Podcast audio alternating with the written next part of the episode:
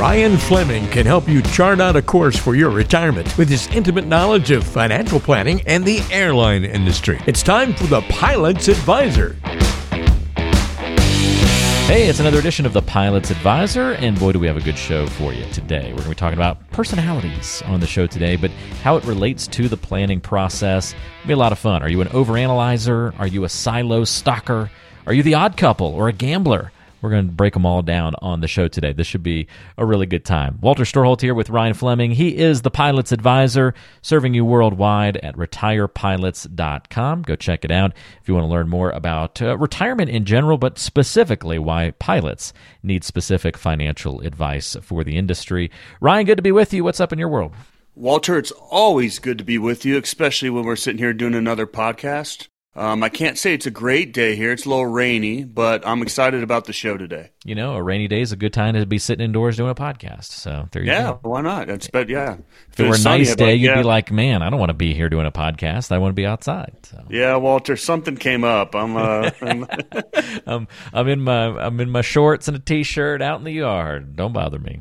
But uh, that's good stuff. Uh, well, let's talk about personalities, Ryan. I think this will be good um, because if people feel like they're going to get some one size fits all financial advice that doesn't fit their unique needs, then this is the show for them. Because if that's your line of thinking, we're going to illustrate today how really your financial plan should fit your personality a little bit, or at least the process should fit your personality some. We're going to talk about some of the pros and cons and different approaches, different personalities, maybe deficiencies like weaknesses and strengths, that kind of thing, and understand why understanding your financial profile or personality can actually help you make more informed decisions. So, here's what we're going to do we, we've kind of broken down a number of personalities into some categorizing here, uh, Ryan. We're going to put people in some boxes, okay?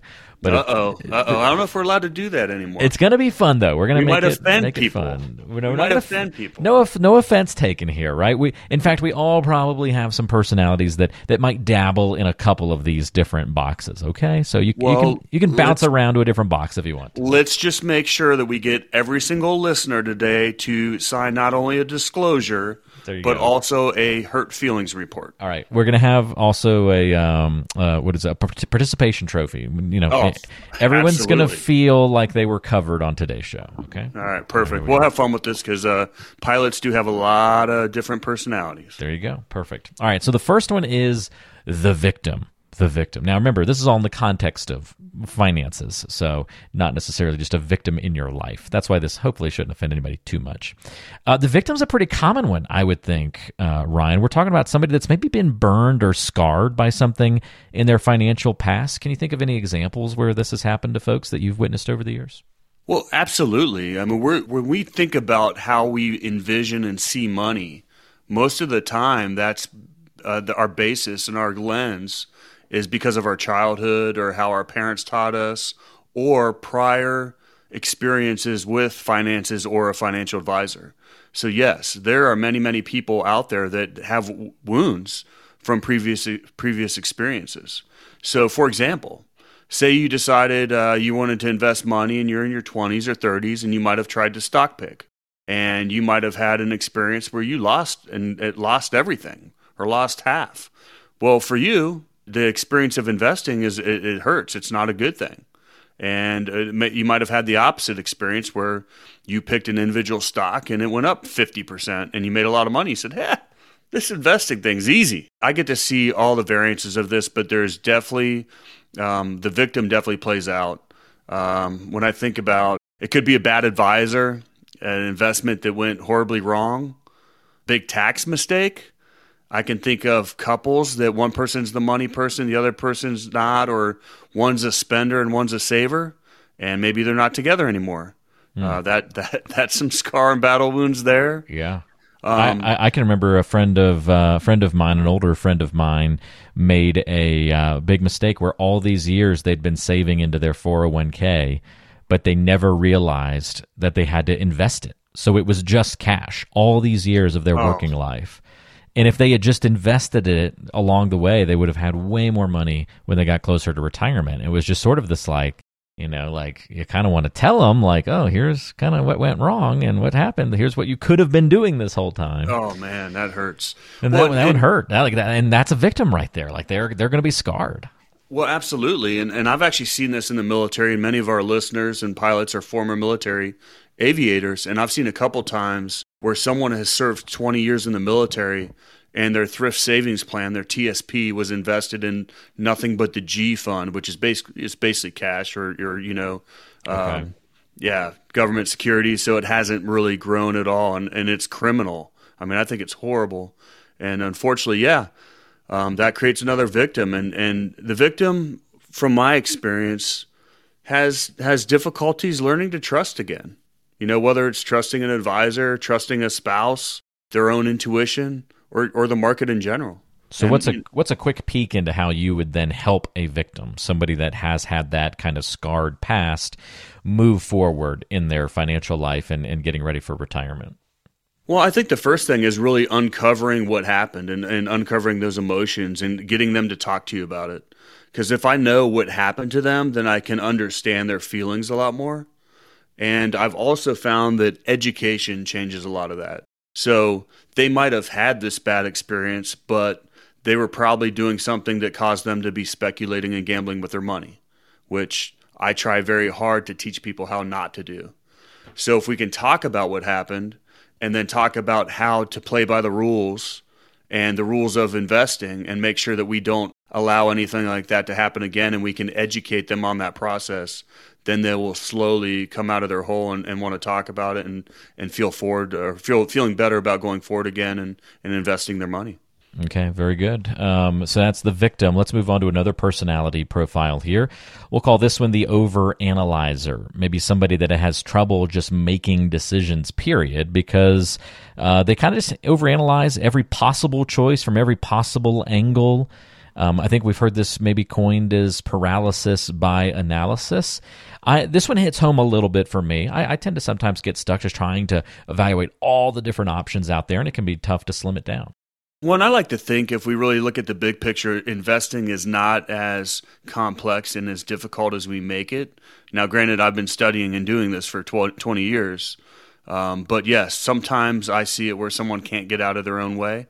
Um, I recently had a prospect who is now a client that was that definitely fell in this this uh, silo, as you call it, the overanalyzer, and he was constantly studying what's out there, constantly looking at PE ratios, constantly reading about different companies in different sectors of the market, and all it did was create nothing but fear, and that fear turned into I'm not going to do anything, and after discussing it and slowly going through it and, re- and really showing him what he's missed out on by doing nothing.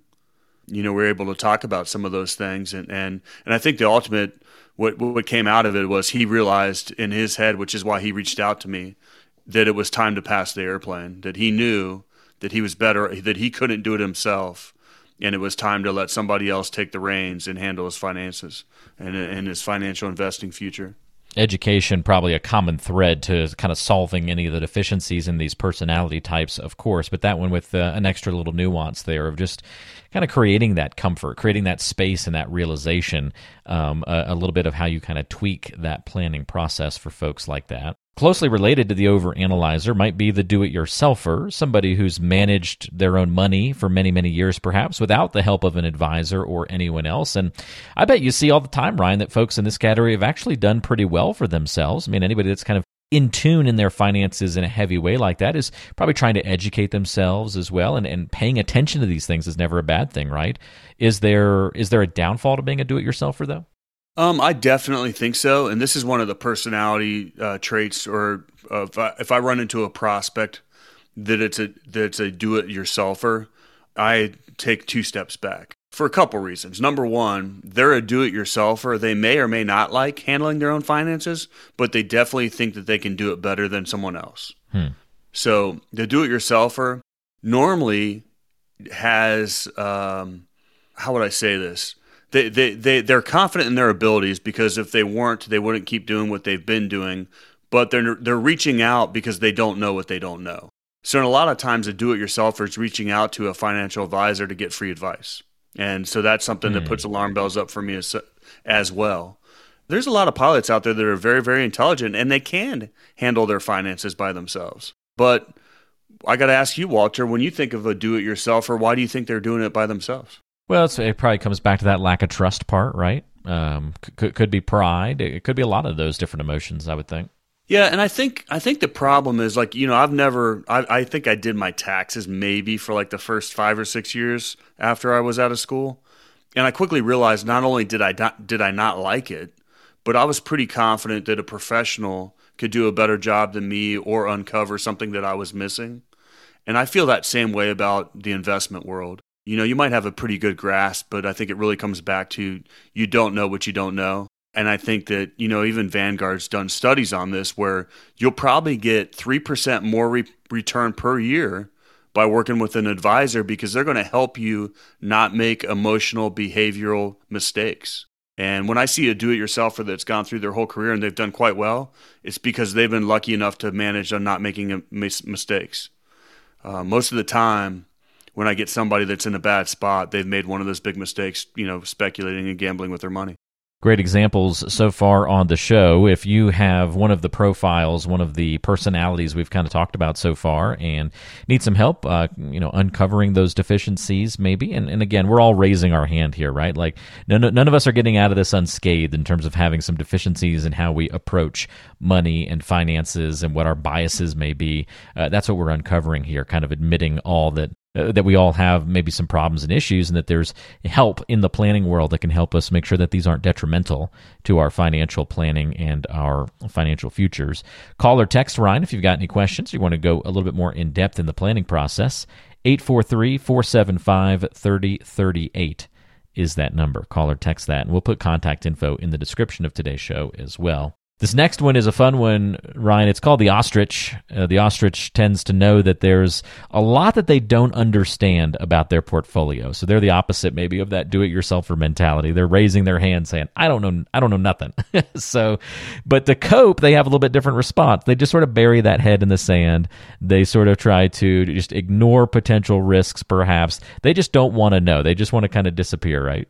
Well, and I think there's two different ways that we can go with the uh, the ostrich. I think a person that knows that they don't know and they don't understand a lot about their portfolio and they might be able to just kind of turn the other way.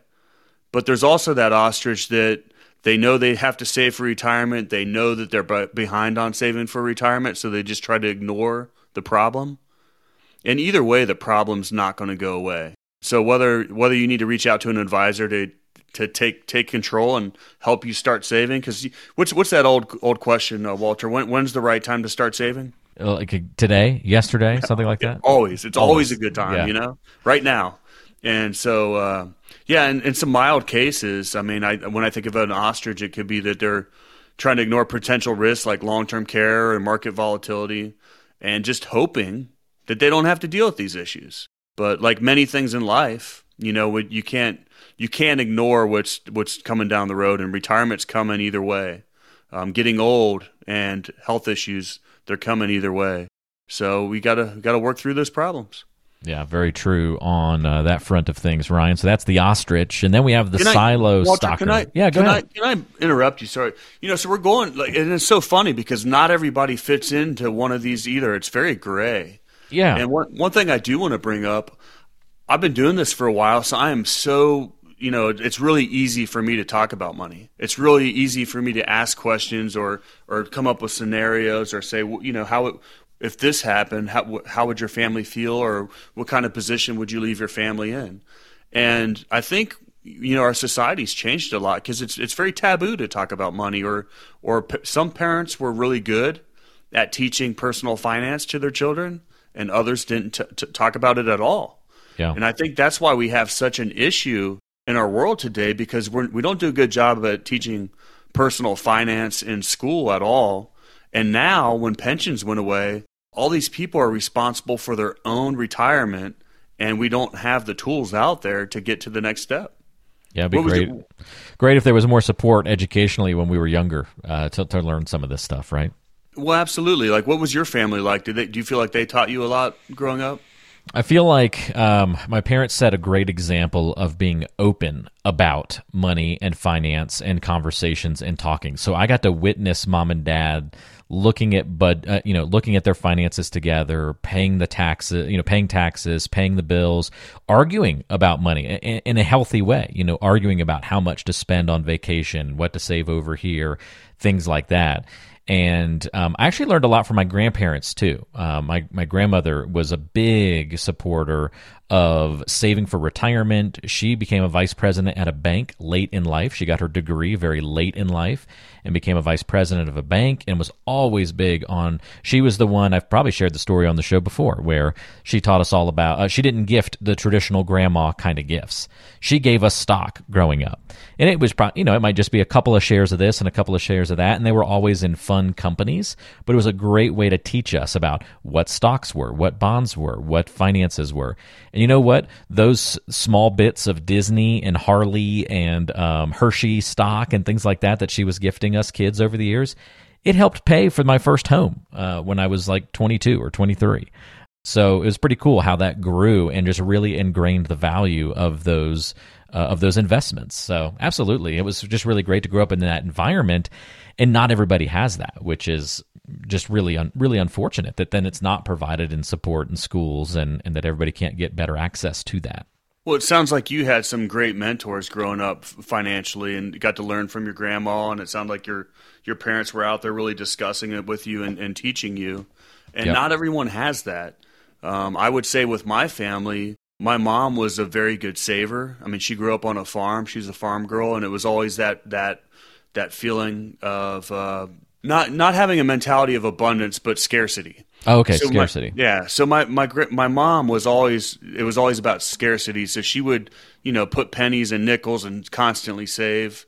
And I think my dad you know was more just constantly just put it pushing education not necessarily per, personal financial education but just education. And if you had those two things mm. you'd, you'd, figure it out eventually. Yeah. Build but, a culture of of being curious and figuring yeah. things out for your own and all that kind of stuff. Yeah. But but i found that i think the way the generation that i grew up in and walter's a little bit younger than me but pretty close. Yeah.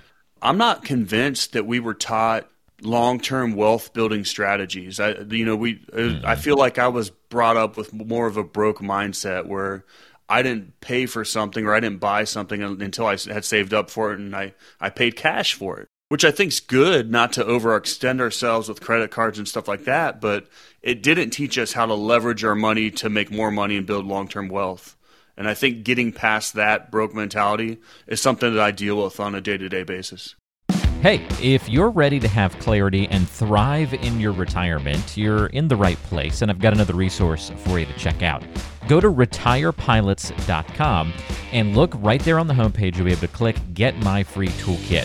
What this is going to do is help you get for free Ryan's Retirement Toolkit. This is going to include his two books, The Pilot's Advisor and Pilots Retire Early, revealing the nine critical decisions when retiring and the seven lessons to save your retirement. Not only does it include the books, but lots of other goodies packed into this free toolkit that'll be sent to you ASAP. It's a great starting place for any pilot to begin their retirement journey. Go to retirepilots.com. Let's dive into another one here the silo stalker. This is somebody who's anticipating that worst case scenario, the, the prepper, right? Um, and the good news is these folks, I would imagine, Ryan, if you've dealt with them, often have a huge chunk of their assets, uh, probably decent savings, but often it's just sitting maybe in the wrong places. Is this the person that's got a lot of metals? A lot of cash, maybe, um, maybe too conservative. Is that what you find here? Well, we definitely have silo stalkers, um, the doomsday preppers. You know, I look at this person; they're buying ammo all the time. They have a safe with not only a bunch of guns in it, ammo but, and seeds, right? and, and, quite a bit of cash. And you know, I, I like to refer to for this case of uh, going broke very safely because they have all that cash in their safe, but it's losing eight percent, you know, right per year right now. And and then also, yeah, the the precious metals play. So I don't really know what's going to happen with the dollar, so I'm going to have a bunch of gold and silver as well which is fine. I mean, I think that's a, a conservative investment. The problem is when I look at the long term and you want to compare returns of gold and silver versus any equity over the long term. So we're talking about owning a bunch of equities versus commodities. the, the, the, there's no comparison at all. It's not even close. So once again, it's just dealing with the mindset. And most of the silo stalkers, I think, have lost all trust in the government, and you know, taxes are going to implode, and the whole market's going to implode, and and so it's it's it's tough. It, it creates some tough conversations. Yeah. Do you, you, try to bring bring them back to the light, sort sort of so to speak, or try to to to at least maybe uh, I don't want to say debunk maybe some of their beliefs, but just build in a little bit more comfort into the system. I mean, how do you? I, I imagine that just tough. They're tough conversations to have. That's a, a lot of hard stuff to kind of overcome. Well, I think for me, a lot of it's just talking about numbers and education. I always say the numbers don't lie. And yes, I agree. I mean, if you're going to invest in anything out there, whether it's the stock market or real estate or investing in a job or investing in yourself, there's inherent risks in any of that. But I definitely find that the silo stalker is definitely not in a, as good of a place is that person that trusts the system and understands risk and is putting themselves out there. Because if, if you can avoid the, the mistakes and play by the rules, you're, you're normally going to win. And uh, no different than the ostrich you know, b- by digging a hole and, and, and doomsday prepping and buying toilet paper, that's not going to help you in retirement. Yeah, honestly, the ostrich and the silo stalker are very similar in sort of the the dangers that they're exposed to. It's just their reactions to it are different. The silo stalker is very aware of everything going on around them, maybe too much, where the ostrich just doesn't tries not to pay attention at all, so they don't get stressed out by it. But kind of the same the same problem exists between the two. Uh, let's talk about the odd couple, another one of our personalities here. It could oh be a couple with conflicting goals. Maybe the husband wants to retire and travel the world, or maybe it's the opposite of that. If maybe uh, you know, pilot coming home doesn't want to travel anymore, doesn't want to fly anywhere, but the spouse does. I can imagine you see this all the time, where you've got kind of just a disagreeing couple. I should have another uh, le- a few letters behind my, my name that's marriage counselor. There you go I go. don't know what it would your, be. Your LCSW or whatever that is. Something like that. Because I've been in a few situations that are very uncomfortable where where a couple's having a fight in front of me. Like I'm no longer there to like help them with their finances. I'm there to to, to referee. Yeah. So, Bob, and, you said on the phone you want to retire next year, and then uh, the wife goes, "What? you, you, know you're in for a rough meeting." well, and, and, it's it's uh, I, I wouldn't even say it's an odd couple because most couples, one spouse have has a completely different level of engagement with their finances versus the other. You know, we always talk about how opposites attract. So usually one person's very heavy into the finances and one person's not. Or maybe one of them watches stuff very, very closely and digs into the details and, and the other spouse is completely clueless. Yeah. And and I hate to say it, I've always said that people get divorces or don't stay together and it's either because of sex or money. And ultimately I think both of them come down to communication. And I think communicating is so important, not only about day to day finances, but also about retirement. Man. And you bring up the odd couple where they might have totally different feelings about retirement. Like, what does your retirement look like? why are we doing all this? And when we do retire, are we on the same page for what we want to do? And it's a little sad, but I've had recent recent experiences where the husband and wife they're not going to get a divorce, but they've they've made the agreement that they're going to go their separate ways in retirement to to live the retirement life that they want to live, and mm. they weren't on the same page. Well, you got yeah, deep. And, you you do need those extra letters behind your name. oh man, let's talk about some patience. And then the other thing too, where where it becomes very difficult. Imagine this: a couple doesn't necessarily ever have the same risk tolerance. So imagine a couple where one person is very aggressive and then the other person is very conservative. Mm. And that I've can had be to tough to then develop well. a plan from that, right? Oh yeah, oh yeah, it gets complicated. Mm-hmm. Yeah, it's uh, you can deal with. Hey, we have different levels of engagement, right? Um, and so we can kind of work around that in the process. But when it comes to actually putting the plan together, those differences, we, we got to. That's where it's some compromising and some middle ground has to be found. Well, like I said, I think I, I need to go get that certification for so. counseling somewhere. Yeah, for sure. That's great. Well, it's kind of funny on the odd couple part, you know, because I'm I'm really engaged in financial stuff. Obviously, hosting this show with you and just ha- kind of have been my whole life. And you talked about coming from different backgrounds, and, and Connie's family never really discussed this kind of stuff. She's never really had that much interest in understanding, you know, the consequences of credit card debt or buying a house and what really goes into that, what a mortgage is, just just anything, anything related to finance stuff. She's like, ah, you handle it, you know, you'll figure it all out. Um, and then it's just really funny because every month for the past several years, I send her just a recap. Hey, here's a recap of where everything stands for the month account balances, how it changed from the previous month, what our financial goals are, how we've done on our previous goals, where we're sitting. I'm like, just so that you can never say you didn't include me in the conversation, here it is every month. And I always try to encourage involvement and, and getting her involved in the strategy, all that kind of stuff. And it's really funny. Her her book club just recently picked up a book about personal finance, and so she's reading this and she's like, "Oh my gosh, this is so interesting. Do you know what a this and this is?" And she's quizzing me. I'm like, "Yeah, I've been trying to teach you about that for years." And she now has all this interest because the book club's covering the book. And uh, but it's great because now we're actually having some of these talks, and she's like, "I want to be more engaged. Let's put together a budget." And I'm like, "Uh oh, we're creating a monster now." yeah, you got to be careful how far you go with that, right? Yeah, soon she's going to be like, "All right, you let me pay the bills now." See, well, well, Walter, you were trying to say that you were getting her to engage, but what you were really doing, you were trying to show her how smart she was for marrying you. That's right, and exactly. how fiscally responsible you've been over the years. And, and, and now, so may, maybe now she'll actually have an appreciation for it. well, now it sounds like it's going to blow up in your face. She's ready to take the reins, or go that way. She'll be like, "You've been doing this wrong. Oh, oh, I don't like this investment you picked." She's going to start quizzing me. Why are we in this stock? Why are we doing this? Uh-oh. You're an idiot. What have you been doing?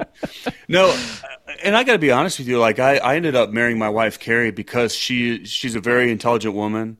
Um, she has she has obviously horrible taste in men, but I enjoy engagement with her talking about life and about finances and that communication and and goal seeking and, and looking towards the future is a very healthy thing. You know, and for us it was always let's go on a walk and get caught up or let's go sit on the porch and talk about things. But but the communicating about finances is is a very healthy thing. Yeah, definitely. Uh, all right, we'll go to the gambler. We've got two more personalities left. This has been a fun one, Ryan. I've enjoyed this conversation today. Uh, the gambler, uh, pretty obvious on this one, right? This is that person that walks into your office, Ryan, and they love to take risks. Yeah, this is a tough one for me. Um, you know, this is the guy that tries to is constantly trying to pick the hot stocks, or he's talking about puts and calls and other trade options uh, to get the most out of his, his, investments. He's liquidating his his IRA or his TSP and putting it all into Bitcoin. Um, and in, in most cases, he's in the cockpit bragging about it and uh, about actual money plays that he's had. And the funny part is, I've been there many times where uh, well, and it's always the crusty captain. So we'll just put it out there. It's the crusty captain, and he's telling me about this crazy biotech, and he made six hundred thousand dollars on this stock.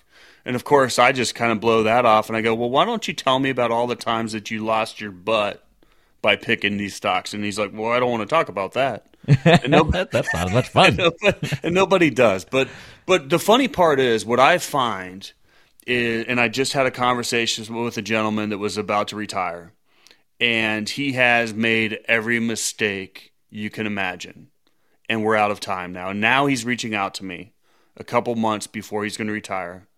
And he's, if he would have just, you know, gone down the boring, less sexy path, he would have an amazing retirement. But instead, because of the gambling and pulling out money, doing self directed IRAs, investing in some random real estate, you know, who knows? We're in a situation now where there's no money and we're going to be on a very fixed fixed income in retirement and, and it's very sad for me to watch yeah, that is tough. So that's that's the gambler. Uh, real quick, Ryan, I, I, as a non-pilot, I view flying. Obviously, it's it's a risky. I think the facts would show like it's it's, it's a risky profession. Like you guys know what you're getting into when you become a pilot and fly a tube through the sky. Um, so I would think that the gambler kind of risk taker mentality is pretty prevalent, even if not somebody doesn't fit into this box exactly, right? But I'd imagine that this is this is part of the makeup of a lot of people in the industry. W- would I be wrong about that? I would say that pilots in general are, are definitely much more aggressive yeah. at investing than the average person. Um, you know, those type A personalities definitely come out in that manner. But I think what's different about it is you got the ones that take very calculated risks versus I think the gambler to me is a little bit more of they're jumping in the pool and they haven't even looked to see if there's water in there. Gotcha. Okay. And, and and and you can tell right away. I mean, you can tell from talking to them. A lot of times when I'm meeting with a new client or a new prospect, we'll say, um, they think they're interviewing me, and that's that's really not the case. I'm actually interviewing them to see if they're going to be a good fit, and I'm trying to uncover a lot of these landmines that we're talking about in this because because if a person can't take advice or they can't allow me to help them, then it's going to be a very difficult relationship for us going forward. And, and for another pilot to understand it, what I what I talk about when you when you pass the airplane to someone else, you're basically saying you have the airplane and you're going to fly. And if they're going to try to start teaching me and start trying to fly from the other seat when I actually have the airplane, that's a problem and it doesn't work. Um, so I think it, being cognizant of what kind of personality you are is very, very uh, helpful. Um, knowing, especially going into a relationship where you're asking a professional for their help. So the calculated risk taker is very common among pilots. It's the gambler when it goes a little too far, that reckless abandon sort of mentality. That's where we really see that popping up as um, where problems start to occur in, in often the investing uh, track record and, and potential future for somebody. Yeah, man, know. shoot shoot first, aim later. Yeah, good to know the distinction there. Uh, or, all right. or, or, another way, I gotta say this. Yeah. I gotta say this because we got pilots out there. We tend to say all thrust and no vector. All thrust and no vector. I like that. I like that a lot. All right, the model citizen is our last one, Ryan. The model citizen. Now, this sounds like the category you want to be in. This is the person that has done almost everything right with their money. They've been a diligent saver, lived within their means, ready to start looking at specifics of their plan.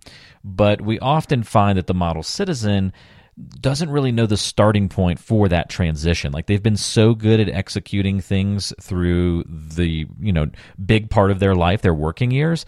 They're just like now they're entering into this new territory they're not really sure like, okay, well, how do I make that transition? How do I make that next step? Well, this one really speaks to me because I had a recent experience. And I like to think that, you know, going through the 20 or 30 or 40 years of saving for retirement, if you can just not make mistakes, don't stock pick, don't market time, don't track record invest, and you can stay disciplined, you're going to be in a good spot.